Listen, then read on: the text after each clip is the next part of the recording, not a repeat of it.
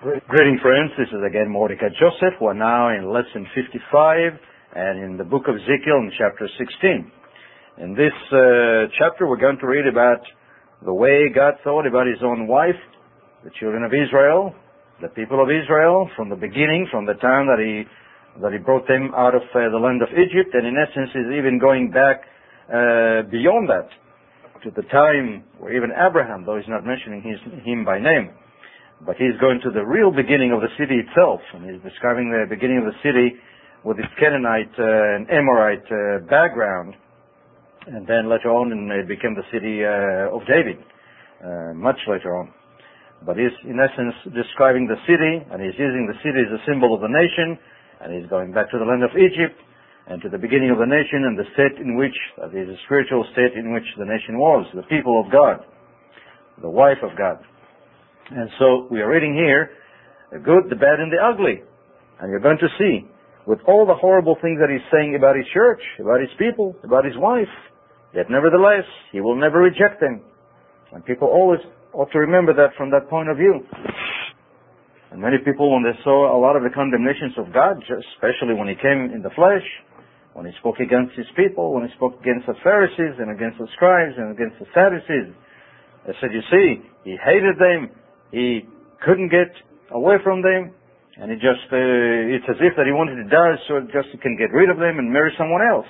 Well, that's the way human beings think, but not God. Now, that's total ignorance to begin with. And so in chapter 16, we're going to read the whole story, and we're going to see the end also, in spite of all the evil that he's going to describe about them. And so in verse 16, in chapter 16, verse 1, this is what we read. Against the word of the Eternal came to me, speaking about Ezekiel, saying, Son of man, cause Jerusalem to know her abominations, that is the nation, the people. And mind you, this is done in the days of, uh, of the captivity of Judah, while they're going through it. The first part of it it was already happening, or happened, and Ezekiel found himself in that first captivity, where a small number of the nobles, and uh, like Daniel and Shadrach, Meshach, and Abednego, that is his friends, uh, were taken to captivity to Babylon. And this is where he finds himself uh, at this point, and this is where God is speaking to him. So the emphasis is mainly on Jerusalem, but again, uh, Jerusalem and Judah are, and especially Jerusalem, the uh, symbolism is there for the whole nation, not only for one group of people. And so this is what he's saying to him, son of man. And that's again what he called himself also when he came later on, which means Ben Adam. That's what it means, son of man. It's Ben Adam. And uh, Adam is, by the way, I mentioned that before that is applicable to both men and women. Both were called Adam. And so it says, son of man, son of Adam uh, cause Jerusalem to know her abominations and say, Thus says the eternal God, that is, Jehovah Elohim, to Jerusalem, to the entirety of the nation, to his wife, to his people. Your birth and your nativity are from the land of Canaan. Your father was an Amorite, and your mother a Hittite. And he's speaking specific about the city itself and, and, and the people that lived there at the time. He's not saying that the Amorites and the Hittites were the forefathers of Israel. He's talking about the city, and then he's going to switch to the nation. And verse 4, As for your nativity on the day that you were born, your navel cord was not cut, nor were you washed in water to cleanse you. You were not rubbed with salt, nor wrapped in swaddling clothes. In other words, when God brought Israel out of Egypt, though they had the sacrifice of the Passover, it was not the time when he atoned for their sins. They were still yet in their sins and their rebellion.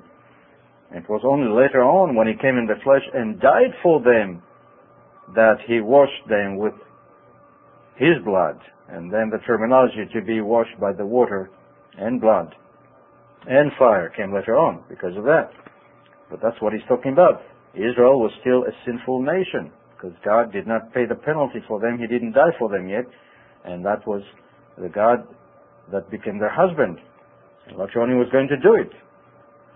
Verse 5, No I pitied you to do any of these things for you, to have compassion on you, but you were thrown out into the open field when you yourself were loathed on the day you were born.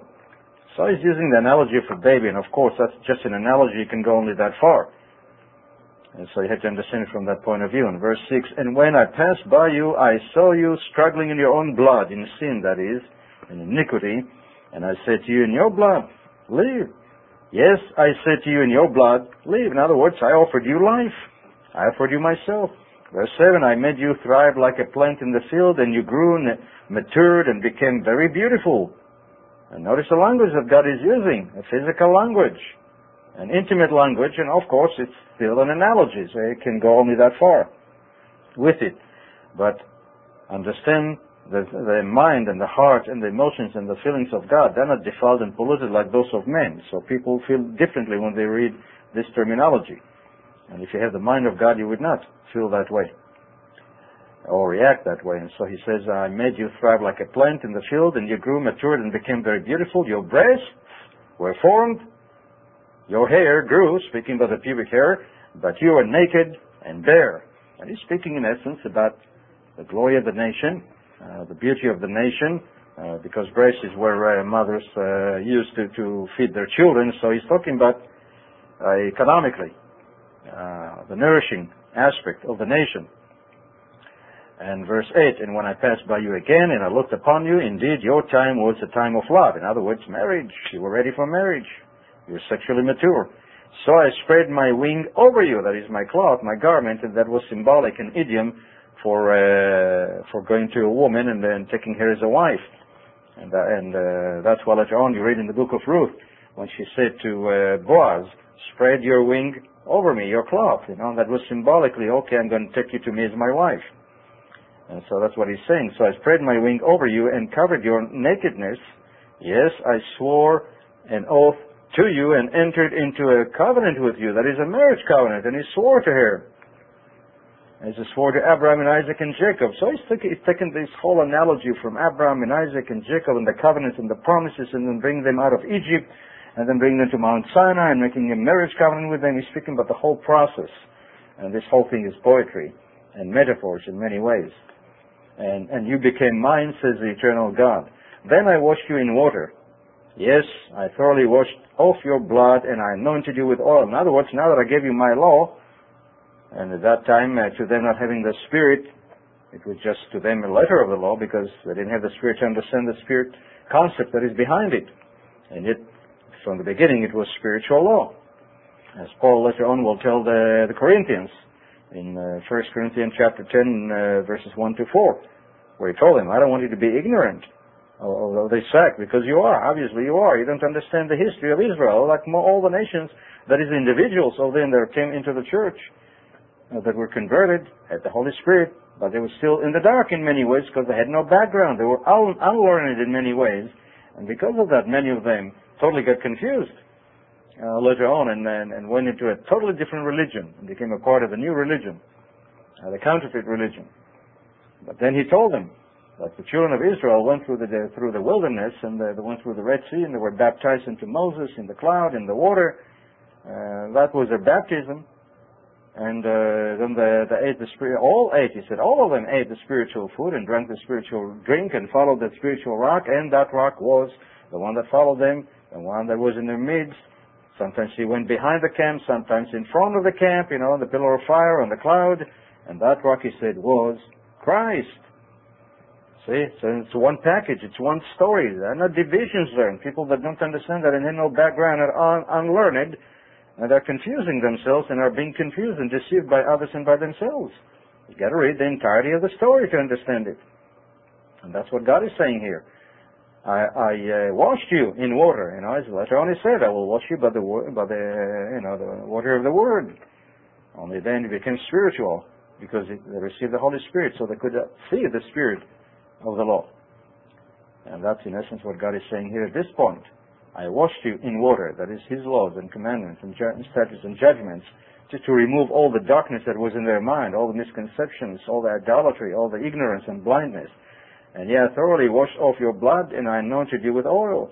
I clothed you in embroidered cloth, and gave you sandals of badger skin. I clothed you with fine linen, and covered you with silk. And again, he's talking about his law. That's what his law does. That's what the law does to us. The instructions of God, they adorn us, they give us salvation, they beautify us, they glorify us. They give us the mind of God, and that's how God describes it. And when people study about the law of God and then uh, they don't have a proper understanding of it, they don't know what it is. They just think in terms of legalism. And this is the description God gives to His law. And I adorn you with ornaments, I put bracelets on your wrist and a chain on your neck, and I put a jewel in your nose, earrings in your ears, and a, and a beautiful crown on your head. And look at the details that God goes through, because that's how He describes His the, the body of instructions that He gave them, which is called the Torah. And that's, in, my, one sense, you might say this is a description of, the, of Torah from his point of view, at least at this point. Another point, he used it uh, metaphorically as the tree of life and the fruit of the Spirit. And he has, you know, many descriptions for it, but this is one of them. Verse 13, thus you were adorned with gold and silver, and your clothing was of fine linen, you know, silk and embroidered cloth. You ate pastry of fine flour, honey and oil. You were exceedingly beautiful and succeeded to royalty because he made them a royal priesthood by sanctifying them as he told them, I am holy, therefore be you holy. And so he gave them instructions, ordinances, statutes, judgments, precepts, how to become holy. And this is what he's describing here in terms of jewelry and ornaments and clothing and silver and gold and so forth. And uh, you became exceedingly beautiful and uh, succeeded to royalty because that was the royal law. Now that you were attired entirely with the royal law, this is how beautiful you became. And this is what makes us beautiful and glorified and beautified and filled, you know, with salvation and clothed with salvation. And this is what, he calls in other places the garment of righteousness, you know, the white garment. And your fame went out among the nations because of your beauty, for it was perfect through my splendor and the splendor that he's talking about is his law, his Torah, which I had bestowed on you, says the eternal God. And people have no knowledge of the law and proper uh, perception, understanding of it, and appreciation. They don't think about it as the splendor of God yet. That's how God describes his Torah. That's my splendor. That's his nature, his character, his mind, his, his personality. And how can people resent it and hate it? And say, I don't want to hear about it. Tell me just about the New Testament and grace. It shows you the ignorance that is in the heart of men and the darkness that is in them. Verse 15. But you trusted in your own beauty. Instead of trusting in the wisdom of God, the knowledge of God, the fear of God, you know, the law of God, you trusted in your own human wisdom, as you still do to this very day. And you trusted in your own beauty, played the harlot because of your fame, and poured out your harlotry. So all nations of the earth knew, as Moses told them, when all the nations of the earth will see this wisdom, this law that God gave you, the statutes and judgments and precepts, you know, that I give you this day, uh, which came from God, when they see that, they say, what a wise nation it is. And that's what God is talking about here. And so he said, uh, you played the harlot. You give the credit to yourself. And, you know, the wisdom you uh, attributed that to yourself instead of to God who gave it to you. And you poured your harlotry on everyone passing by who would have it. So he's using it, you know, because she was a wife to him. He was, it was a marriage. He's a husband, she's a wife. So he's describing all of her actions and all that he did for her in human terms, in physical terms, in marital terms. And that's the mind of God. And people who do not have the mind of God and his and their ways are not his ways and their thoughts are not his thoughts and their emotions are not his emotions, they just don't get it. And when they read it, you know, they feel embarrassed by it. Because their mind is polluted. That's why. And you took, and then he said, uh, Verse 16, you took some of your garments and adorned uh, multicolored high places for yourself and played the harlot on them. Such things should not happen, nor be. You have also taken your beautiful jewelry from my gold and my silver, which I had given you, and made for yourself male images, and played the harlot with them. So speaking in specific, but the physical treasures that he gave her, and that's what she made and uh, the images, male images, he's talking about the phallic uh, symbols of the, that was pretty common uh, in those days, because to them that symbolized to the nations, ignorant nations, symbolized life. So they worship life, and you know, they, so they use the sexual organs to worship life with. And that's what she did. Even though she knew better, she knew who is the source of it, and she should have worshipped him directly. But human beings like to see a physical manifestation of that God, either a man or a statue. And so people to this very day look up to a man, look up to a leader, look up to a physical organization. Without that, they cannot worship God. They're so limited. And that becomes their God. And you took your embroidered garments and covered them, and you set my oil and my incense before them, also my food which I gave you, the pastry of the fine flour. And so he goes on and on and on, speaking about all these details, but it's important for us to read it to see from God's point of view, how he feels about those things, how he sees those things, and how he is angry with his own wife. And yet, the end of the story is totally different than it would have been otherwise had it been a human relationship. And that's what people did not get. Thought in a human relationship, uh, a man would say, enough is enough, no more, get out of here, I don't want to see you anymore, and that's it. And especially if he, if he dies, uh, obviously, that's the end of the story. And yet God doesn't die. God is alive. Even though he may, he may, so to speak, sleep for three days and three nights, uh, his death, uh, it puts, you know, yes, it brings an end to the old marriage, the old covenant, but that does not mean that he's not, he cannot marry the same person again, that he's alive again. Because now he died for her. In other words, take every analogy only to a point and not beyond that. And when people take it all the way, like they say, well, Christ died and that's it, that's the end of the marriage because that's what the law says. Yes, that's what the law says about a human being, but God is not a human being. He's not in that category. And a human being who had suffered all these humiliations from a wife who, you know, that category, certainly if he were to be resurrected, he wouldn't marry her again.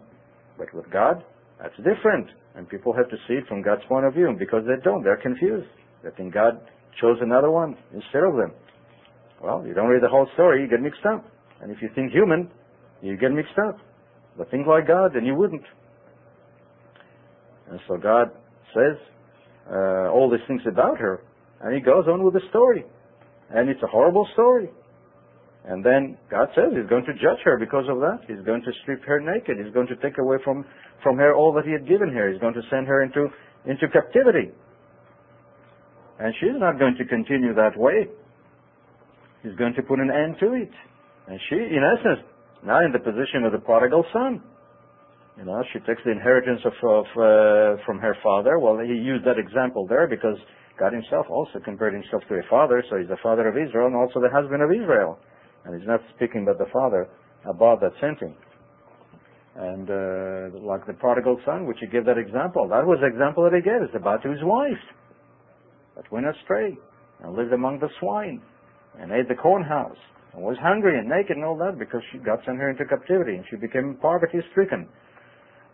And yet she returned to the father and he made it very plain that the father, and he used that as an example, is the, the father himself, that is so waiting for the sinner to repent, to come back, that he's going to run toward him. And yet the other brother could not understand it.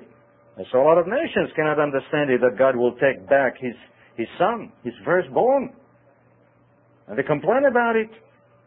And they don't like it. And God is using it as an analogy when he came in the flesh. The attitude of the nations against his own people, against his own wife. Didn't give that parable for nothing, just to tell a nice story.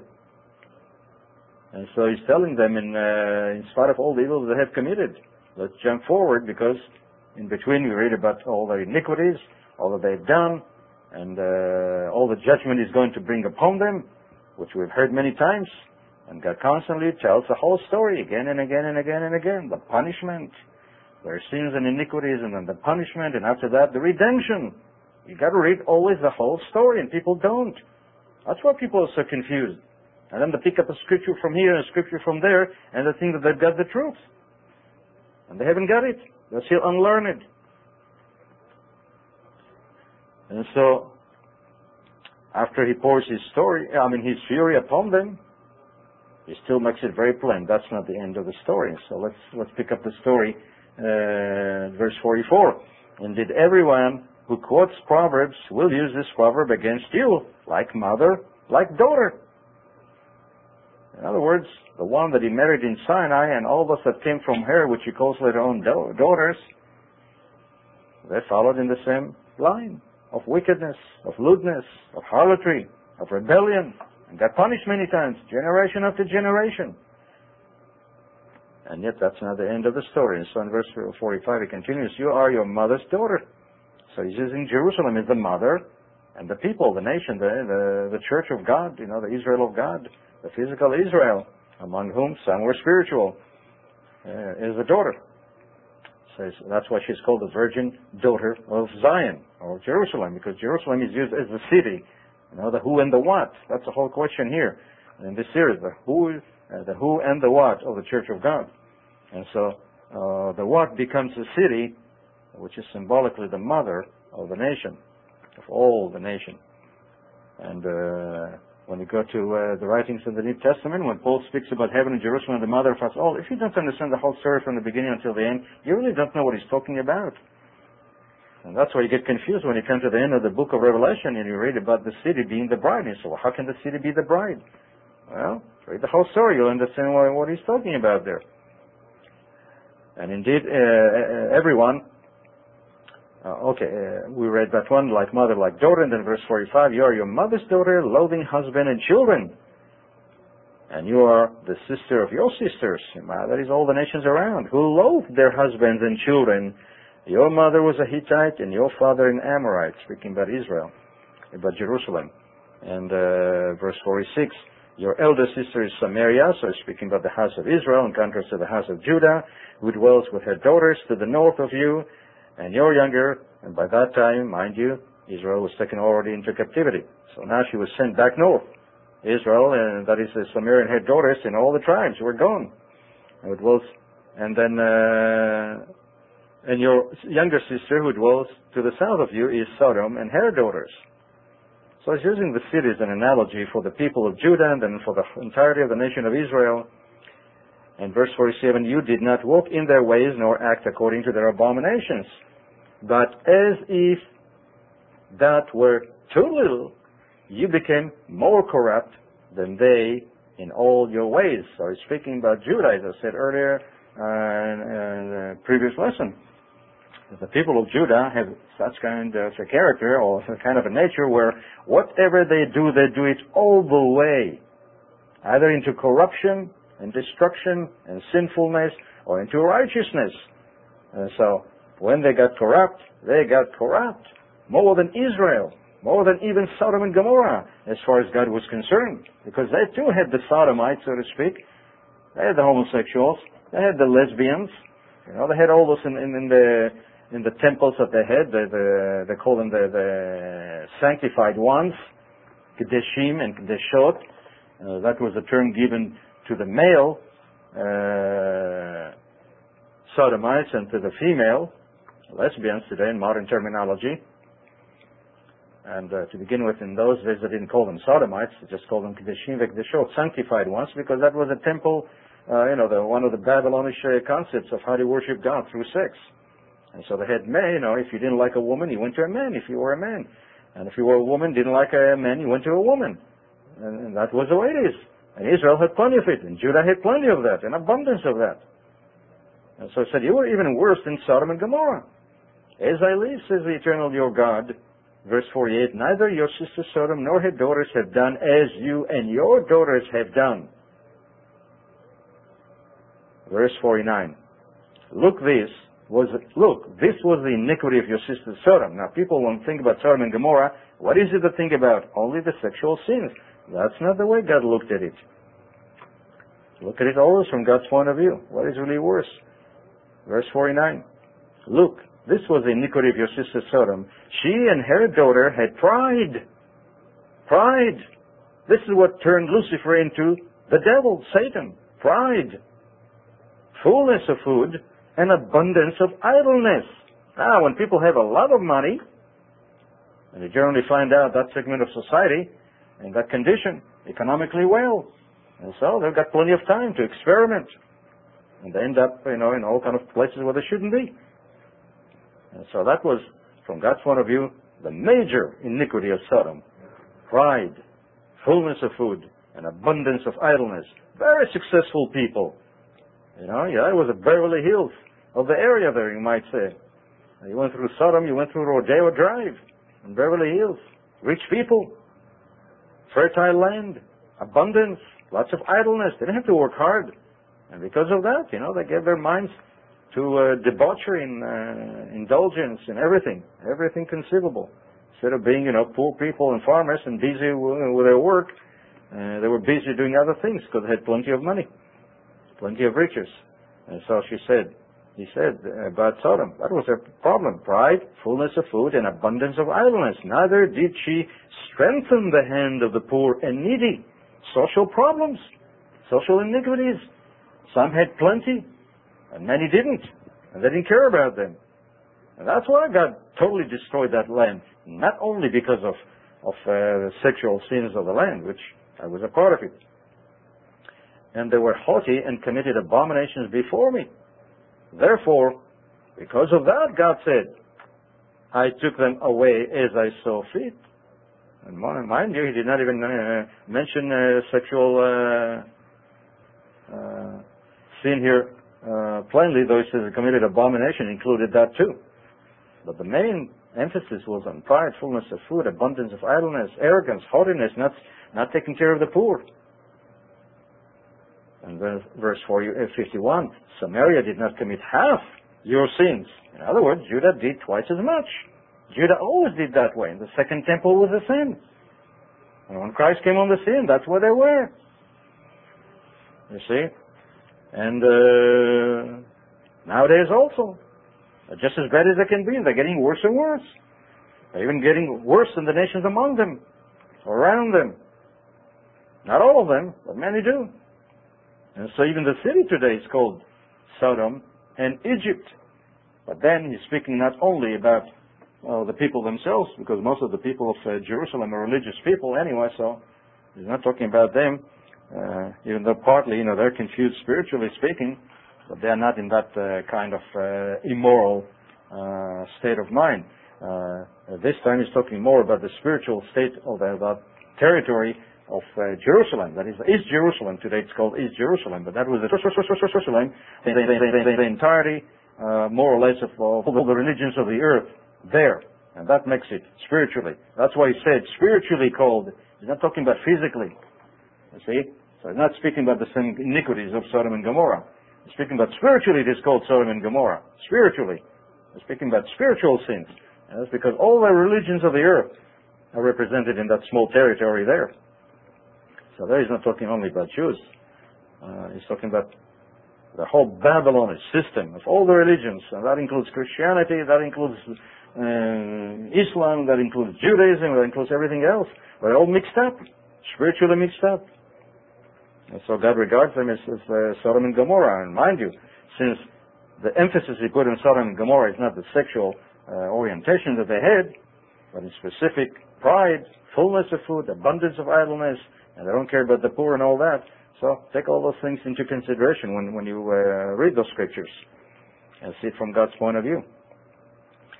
And so he said, uh, you, Samaria did not commit, verse 51, half your sins, but you have multiplied your abominations more than they, and have justified your sisters by all the abominations which you have done. In comparison to you, they were righteous, so to speak. And verse 52, you judge your sisters, bear your own shame also, because the sins which you committed were more abominable than theirs, they're more righteous than you. And that's the way it works. If somebody is more wicked than the other person, the other person becomes, by analogy, more righteous. Yes, be disgraced also and bear your own shame because you justified your sisters. Although they were good, just they weren't as bad. When I bring back after all that, after all the wickedness and the abominations of, of Sodom and Gomorrah, of Samaria, of Judah, which was twice as bad, is that the end of the story as far as God is, you know, is concerned? As far as God is concerned? As far as the husband is concerned? The God of Israel, the Redeemer of Israel, the Savior of Israel, the one that came in the flesh and died for them so he can take them again to him, now is a bride without spots and blemishes? That's what the story is all about as you read later on by the writings of the disciples. And people that have no background don't know what they're talking about. And so verse 53, he's explaining, When I bring back their captives, the captives of Sodom and her daughters, now since they're all and have been decimated, Sodom and Gomorrah, what is he talking about? The second resurrection. and the captives of Samaria, they too were all dead and had daughters. Only in their case, uh, the descendants are not dead. That generation is dead. So he's going to bring back, uh, in the case of Sodom, they're going to have to wait until the second resurrection, but in the case of Samaria, since the descendants are alive, therefore he's going to bring them at his coming, which is the first resurrection, and the generation that died at that time, and the people that died at that time, then he's going to bring them in the second resurrection. So he's combining these two into one event here. But you have to understand. That's why it says the wise shall understand. You got to read the whole story and then you get it properly. And people get confused when they don't have enough knowledge and understanding. They are unlearned. And so it says, and the captives of Samaria and her daughters, then I will also bring back of your captivity among them. So you too is going to be brought back. Judah, that is that generation that God regarded them as very, very evil people. Much worse than Sodom and Gomorrah and even Samaria, twice as much. And yet even then, making it very, very plain, God never rejects his people, no matter what, no matter how far they went. He knew they would go that far. He saw it. You know, he could have killed all of them before they got to that point, but he did not choose to. And yet, since he was going to atone for them and give his life for them and, and wash them with the, the, his own blood, so to speak, and uh, ransom them from death and corruption, from sin, and he's going to bring them back to himself. Therefore, he knows the whole story from the beginning until the end, and we should read it always from his point of view and not be deceived, not be children of Babylon. And verse 54, uh, that you may bear your own shame and be disgraced by all that you did when you comforted them. When your sisters, Sodom and her daughters, returned to their former state, that is after the second resurrection, and you see what happened in the meantime? People came up with the doctrine of the heaven and hell, and as far as they're concerned, all the children of Sodom and Gomorrah are still burning in, uh, in heaven. Uh, that is, I'm sorry, burning in hell. You know, screaming and yelling and shouting all this time. And it's all lies, lies, lies. Lies of Babylon. And all those members of Christianity and members of Judaism believe this lie. And that's vomit, as God is far, you know, as far as God is concerned. That's lies, deception. There's no such a thing. They're all buried. They're in the ground. They've been incinerated. You know, they became ashes. And God will give them life again. Restore their spirit to them and give them a physical body to begin all over again and this time do it right. And so he says, when I bring uh, the captivity of uh, Sodom and her daughters, and when they return to the former estate, and Samaria and her daughters return to their former estate, and there he's talking about the second and the uh, first and second resurrection, since their descendants are alive, in contrast to those of Sodom and Gomorrah and all the others, then you and your daughters will return to your former estate. And all the other prophecies, we know when that time is. When it's coming.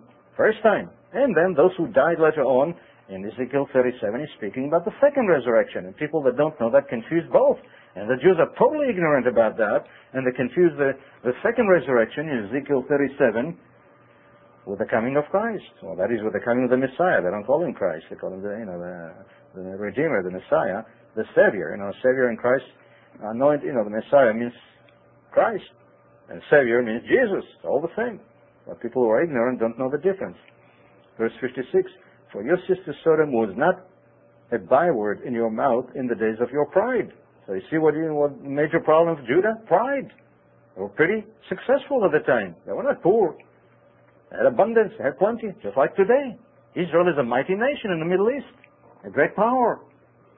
And the nations of Israel are awesome and mighty in their economic power, and they're full of pride.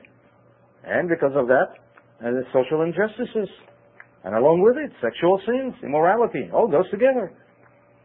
So it says, your sister Sodom was not a byword, verse 56, in your mouth in the days of your pride. That was her problem, the major problem. Uh, before your wickedness was uncovered, it was like the time of the reproach of the daughters of Syria. That is Aram, you know, the northern uh, kingdom uh, to Israel, to this very day, Syria. Same people. And all those around here. And of the daughters of the Philistines, who despise you everywhere. And they still do to this very day. And you have paid for your lewdness and your abomination, says the Eternal. You paid for it. For thus says the Lord God, the eternal God. I will deal with you as you have done who despise the oath, the oath, that is, of the marriage covenant, by breaking the covenant. You despise that marriage. And therefore God put an end to that marriage. And he died. And he atoned for the sins of Judah and Israel. And he's going to remarry them now. Uh, Verse 61. Then you will remember your ways and be ashamed when you receive your older and younger sisters, for I will give them to you for daughters. Speaking about Jerusalem, you know, the symbol of the whole nation. But not because of my covenant with you. And I will establish my covenant with you. In spite of all that. Speaking about the first resurrection and the second resurrection. In spite of all that the nation of Israel had done against God, both Samaria, the northern kingdom, symbol of the northern kingdom, and Judah, who was twice as bad, in spite of all of that, God never rejected his people. And all those who say otherwise are liars. Children of the devil in that lie, if not in others. And we should not be children of Satan, children of lies. You know, the father of lies. We believe lies, and God tells us, get rid of those lies, vomit them out, come out of Babylon. You that bear the, the vessels of the eternal. We who have the Holy Spirit should not allow ourselves to walk around with this lie in our mouth and speak lies and teach lies and practice lies. God says very plainly to those very people, and He describes them in detail. That's why I read this whole thing. And you know, God is not hiding those things, and and we should not hide all those things: the evil, the good. You know, in other words, the bad and the ugly. This is what the grace of God is all about. In spite of all this evil, God is going to wash them away, but also command them to repent and to be baptized and to receive the Holy Spirit and to be obedient and so he says in verse 62, And I will establish my covenant, my marriage covenant with you. Then you shall know that I am the eternal, I'm Jehovah. Now you don't. All this time you haven't known that. That's why you walked in, in such abominations and you worshipped idols and did all those evil things. Verse 63.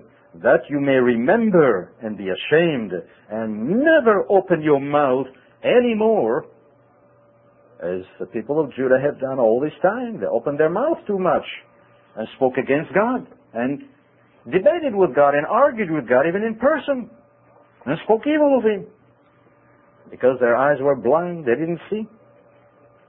They were in darkness. But did God reject them? Never. Did His death put an end to this relationship? Never. God makes it very plain. Who's going to call God a liar? that he's going to make a covenant with them in spite of all that.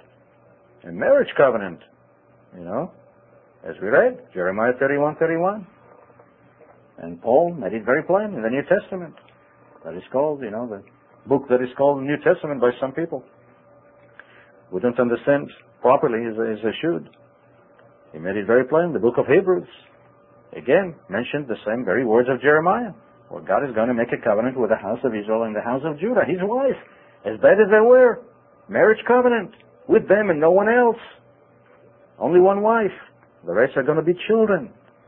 And the people that will join that wife among the nations, the Gentiles, are the few that were grafted. But all the rest are not going to join that marriage. Not going to be a part of that church. Because the church of God means the wife of God. Two are synonymous. All the rest will become the children. And verse 63 that you may remember and be ashamed and never open your mouth any more because of your shame when I provide you an atonement for all you have done, says the eternal God. How plain can that be? What do you think was the, the atonement go on the Day of Atonement all about? And the Passover sacrifice and the lamb, which symbolized him. And both symbolize him. And so he told them in advance from the days of the, of, of the desert, from the days of Egypt, told them that the Passover, then in the wilderness he told them that the goat that was sacrificed for the eternal to symbolize his death for his wife, not somebody else. Only, you know, he didn't die only for the world, first for his wife.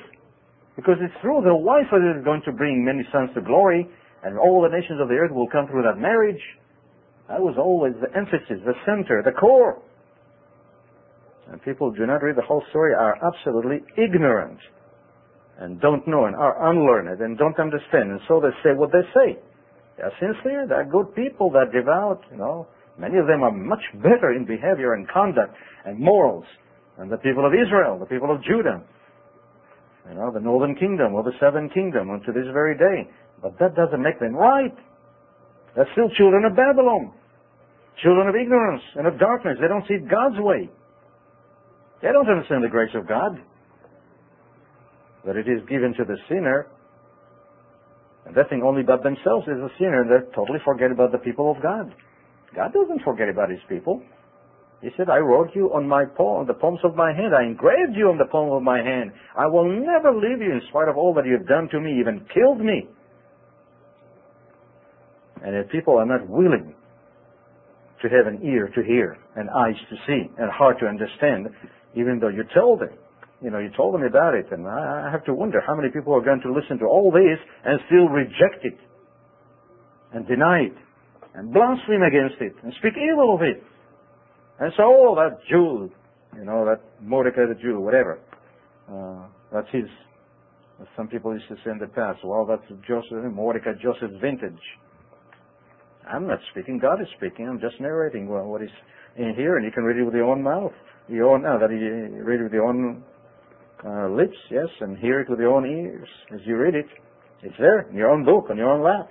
Any, any, you know, version you have, any text, any translation. It's all the same, more or less. A few little minor details.